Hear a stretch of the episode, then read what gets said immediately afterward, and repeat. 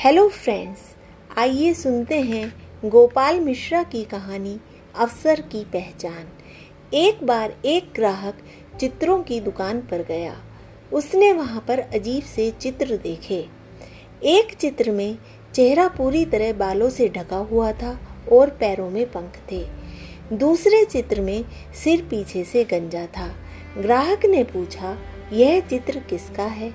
दुकानदार ने कहा अफसर का। ग्राहक ने पूछा, इसका चेहरा बालों से ढका हुआ क्यों है? दुकानदार ने कहा, क्योंकि अक्सर जब अवसर आता है तो मनुष्य उसे पहचानता नहीं है। ग्राहक ने पूछा, और इसके पैरों में पंख क्यों हैं? दुकानदार ने कहा, वह इसलिए कि यह तुरंत वापस भाग जाता है। यदि इसका उपयोग न हो तो यह तुरंत उड़ जाता है। ग्राहक ने पूछा और यह दूसरे चित्र में पीछे से गंजा सिर किसका है? दुकानदार ने कहा, यह भी अवसर का है। यदि अवसर को सामने से ही बालों से पकड़ लेंगे तो वह आपका है। अगर आपने उसे थोड़ी देरी से पकड़ने की कोशिश की तो पीछे का गंजा सिर हाथ आएगा और वो फिसल कर निकल जाएगा।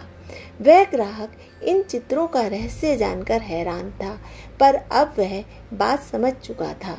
मित्रों आपने कई बार दूसरों को ये कहते हुए सुना होगा या खुद भी कहा होगा कि हमें अवसर ही नहीं मिला।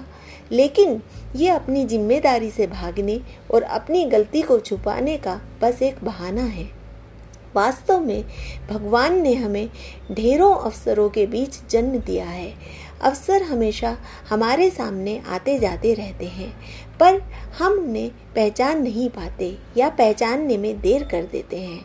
और कई बार हम सिर्फ़ इसलिए चूक जाते हैं क्योंकि हम बड़े अवसर के ताक में रहते हैं, पर अवसर बड़ा या छोटा नहीं होता। हमें हर अवसर का भरपूर उपयोग करना चाहिए।